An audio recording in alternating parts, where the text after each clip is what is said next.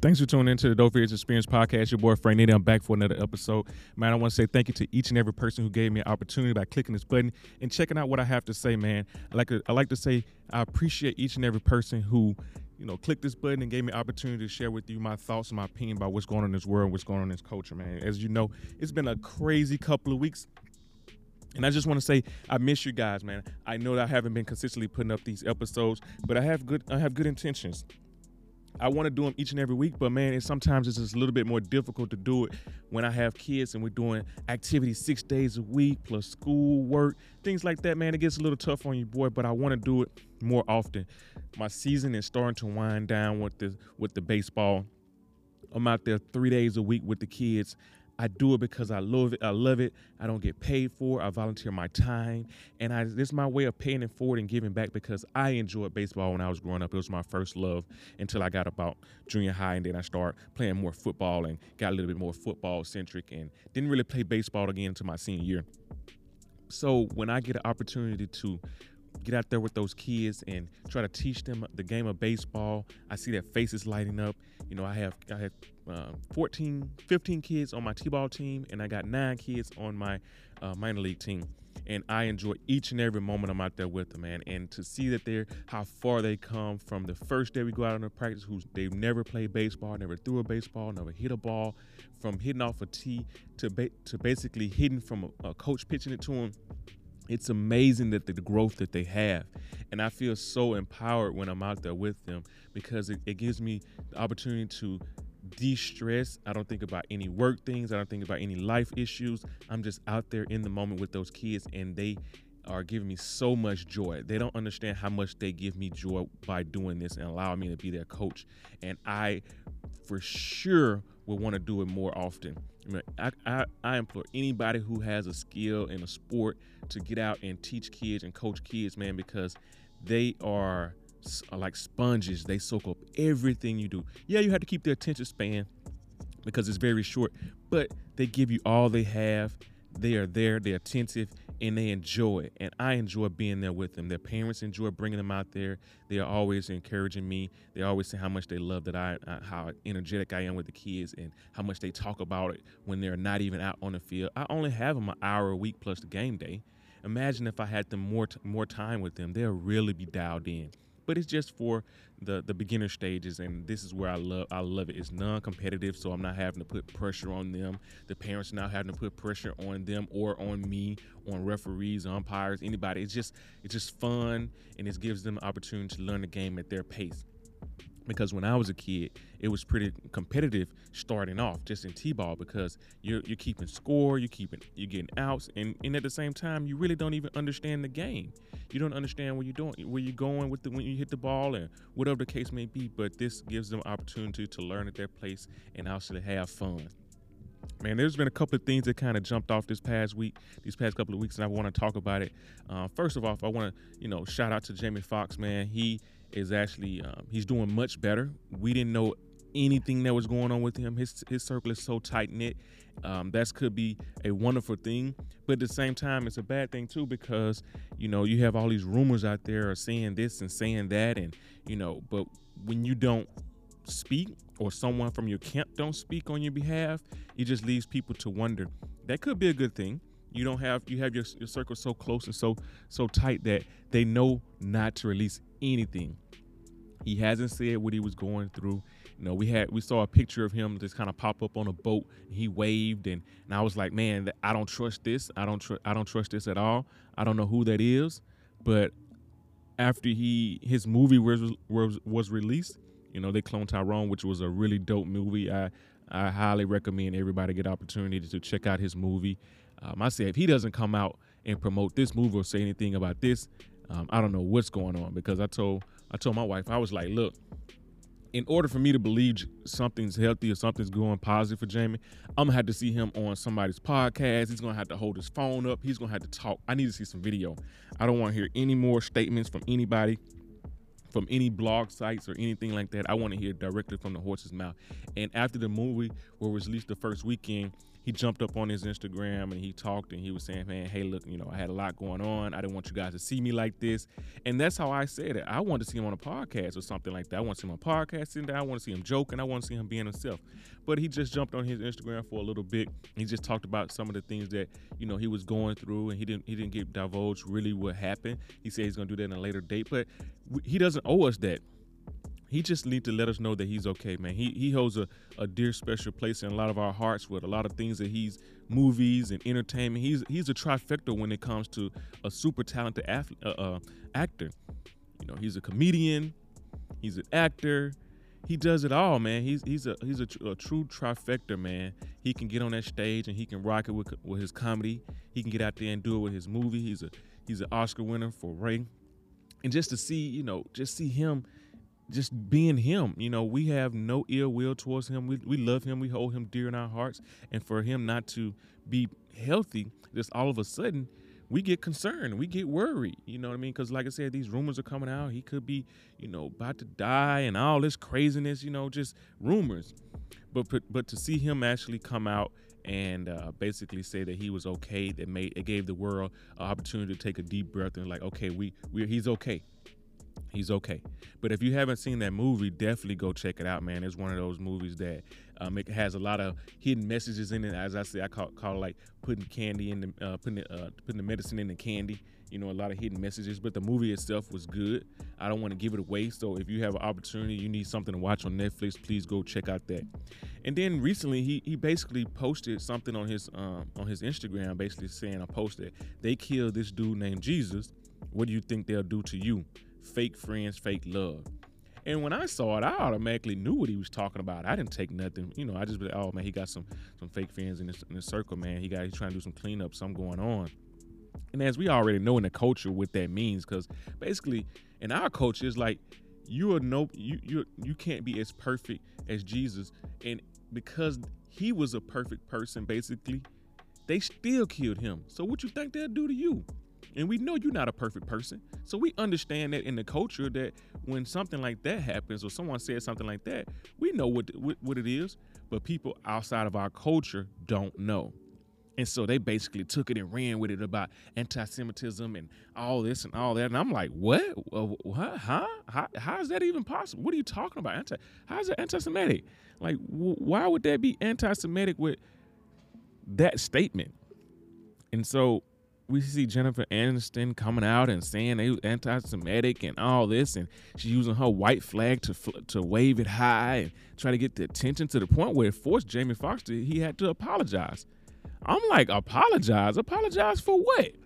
And because you know he's in that industry, he basically kind of you know gave in, gave in and just did the apology so he wouldn't have to have much of the backlash. But I didn't see the point in it. Like sometimes we have to just realize that you know it is what it is in our culture, and people have to understand um, our culture. They need to do a little bit more digging and trying to figure out what people are actually saying and how things are are are are depicted in our culture versus just jumping out the window and saying something and using your platform with millions of people and you riling up millions of people. I'm not saying that it's not anti-Semitic in other people's culture. I'm not going to say that. That's what that's how they feel, just like how we feel. But when it's coming from people, you need to have more context. You need to understand what people are saying. I think we lose that. We lo- we're losing that, man, like that context, and people are getting a lot more sensitive about things. Like when there was a time when you can say something and people will understand, and they will understand the context because they understand who is saying it, where it's coming from, how it was said, but now when you have all the social media, you just post something online and people just take it and they just run with it. And you're wondering like, why are they saying this? Because when I first saw it, I was like, oh, okay, yeah, he said that something must be going on. There must be somebody around here doing some snake stuff. You know, we we have to figure out who those people are and we, we put it up there because it comes to light eventually. And then, you know, here comes the, the, the American white woman waving her flag and you're wondering like, woman, what are you talking about? Get off your horse, get off your high horse. And she got the people riled up.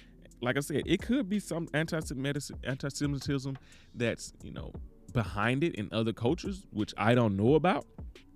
because we all have our own viewpoint of you know Jesus and you know God and our and our beliefs.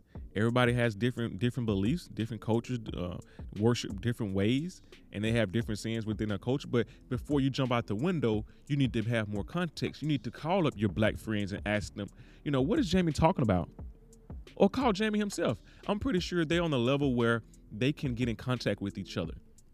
She can reach out to his people and say, "Hey, I want I saw Jamie posted something, and I want to just get a little bit more context on that. What exactly does he mean?" Instead of you just jumping on your social media and just saying whatever to get people riled up when you don't have context on what's being said.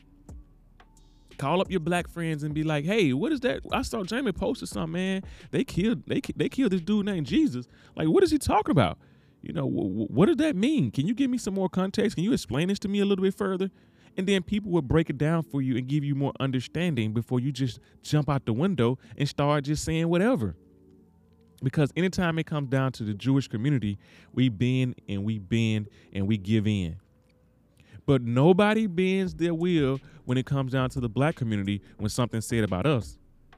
Somebody call us a nigga, they just go like, "Oh yeah, you know he doesn't mean it that way. Uh, he just said it. It, it. it didn't mean to come out that way. Oh, he's sorry. And then they move on. But if it's anything with the LGBTQ community or the, the Jewish community or any other communities that have some, you know, influence, they will make you apologize immediately. Immediately. But when it comes down to the black community, things just kind of drag on. Sometimes you don't even get apologies. It's just something gets said and then they just move on. There's no consequences behind it. And then I wonder why.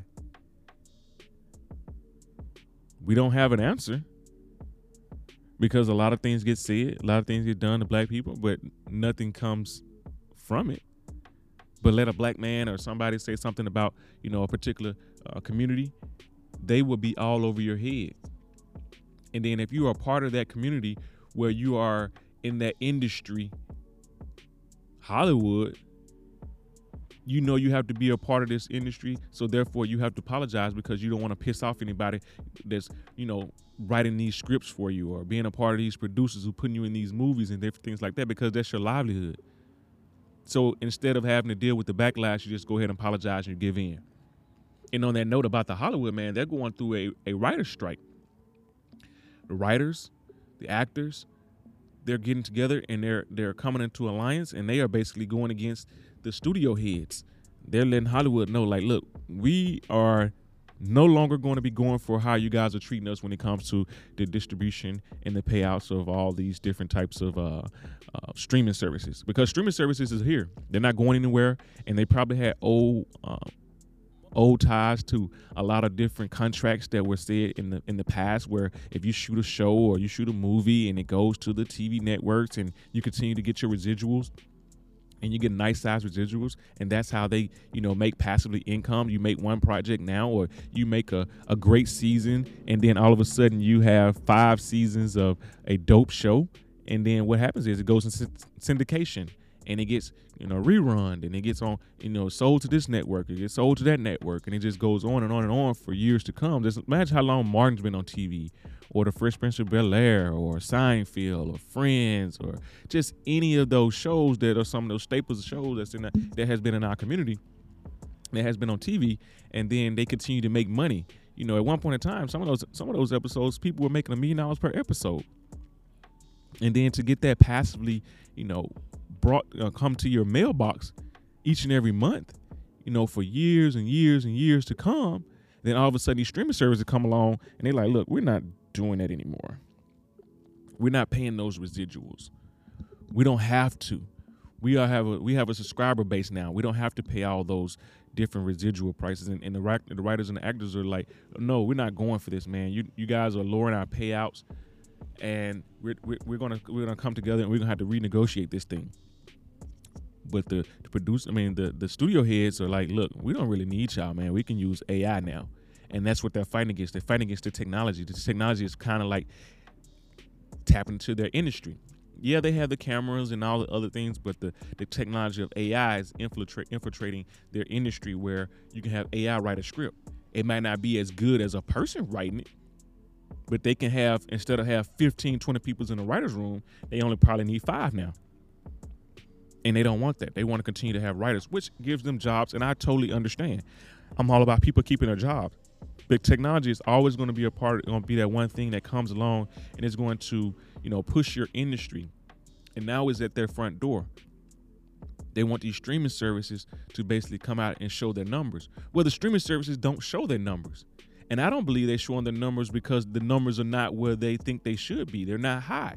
And all that all that secrecy is predicated on their stock prices. Honestly, because only thing that's really out there doing the only streaming services out there really that's doing good is probably like Netflix and Hulu. These Disney streaming services, Paramount Plus, Showtime, HBO, all these streaming services that we have the abundance of, they're probably not doing as good as we think they are because it's a subscriber based business. And we're not subscribing to all of these applications when all these shows on because it's so scattered out. Show over here on Prime, this show over here on Netflix, that show over over on Paramount, this show over on Showtime, this show is over on HBO. You know, these shows are just so scattered out where we're not trying to pay 10 $12 a month for all these streaming services. We might well go back to the cable. That was the whole point of getting away from the cable because we were paying for 400 channels and we only watched seven. And we are like, man, why are we watching? Why are we paying all this money for seven channels and then come the streaming services? Okay, I don't have to pay for the cable anymore. I can just get what I want. I can just watch what I want and not have to deal with all the commercials. And then all the streaming services, all the networks figured out, oh well, they're not going to watch our show on the on the on the cable box, so we're going to create our own network. Here comes ABC. Here comes CBS. Here comes Paramount. Here come all these different networks. These networks creating their own app with their own content, and it's not working. These people are not showing those numbers, and that's what the f- people are fighting for. They want to be able to see these numbers so they can be getting paid. But these these numbers are being hidden because the stock prices are tied directly to it because they're predicting and thinking what these stocks, what these companies are worth but not knowing the actual numbers. Can you imagine Disney, which is actually floundering right now? They're firing people left and right over there. It's one of the staple comp- staple companies in the country. Disney World, ESPN, uh, uh, ABC. They have all these things tied into the, the Disney parks. They have all these things tied together and then they don't want to show the numbers for the Disney Plus uh, subscription based service that they have because they know the numbers aren't there. People who are probably signing up for the shows are watching it for the watching it for the free service for 30 or 60 days and then they're probably canceling because there's not anything on there that they want to watch. These Marvel shows are not probably bringing the subscribers that they hope they would bring because these shows haven't been good since Endgame. These shows are not good. These movies are not being good. They're not as good as they were prior to Endgame, and they can't expect these shows to try to save the network. And so they're fighting for those rights. They want their residuals. They want their money. They want to see. They want to see those numbers. They want them to force them to reveal those numbers. But they are not going to reveal those numbers because we know those numbers are not not where they need to be. And so I also like to transition and talk about what we actually just seen recently, man. That Montgomery, Alabama brawl, man I don't know why I got a little bit of uh, a little bit of tickle and a little bit of uh, excitement out of watching that go down. Cause when I first saw it, I was like, "What? What is this happening? Another fight? Oh, I don't want to watch this." But let me just check it out anyway. And then you just see a black guy working his job, trying to get the boat to the dock. White people doing what they do, being there in the way, politely asking them to move, and they're drunk and they're probably just saying all kind of negative, crazy things to him. And then all of a sudden they decide to try to jump on this black man. And that black and them black people united down there and brought the house down. They were not playing with them. They were not playing. You have a bunch of people who don't even know one another are stepping up to help this man because they basically three or four white men jumped on this black man for doing his job and the black people came out the woodworks. I didn't know where them black folks came and I watched it for two to three days watching every angle of the video. And every time it got better. You can just feel the racism in that brawl. You can just feel like those people had been waiting on this moment since Selma. down in Montgomery, Alabama. You could just feel the tension that was there. You had a young black boy jump off the boat, swim over to him, jump in there, help out. You have people jumping off the boat that was trying to get to the that was on the riverside boat, jump off the boat, come over to help the black guy. People coming off the dock, people coming from everywhere, helping that black man out. And I was just like so in awe that the unity just happened all of a sudden. This man hit this woman, hit this woman, hit another guy, hit him with a chair. It was just like the trending thing for a couple of days, man. And you can just see there was seemed like it was justified. It was so justified for that to happen. Like, bro, what why would you attack a black man by himself for just doing his job? That's the white privilege right there.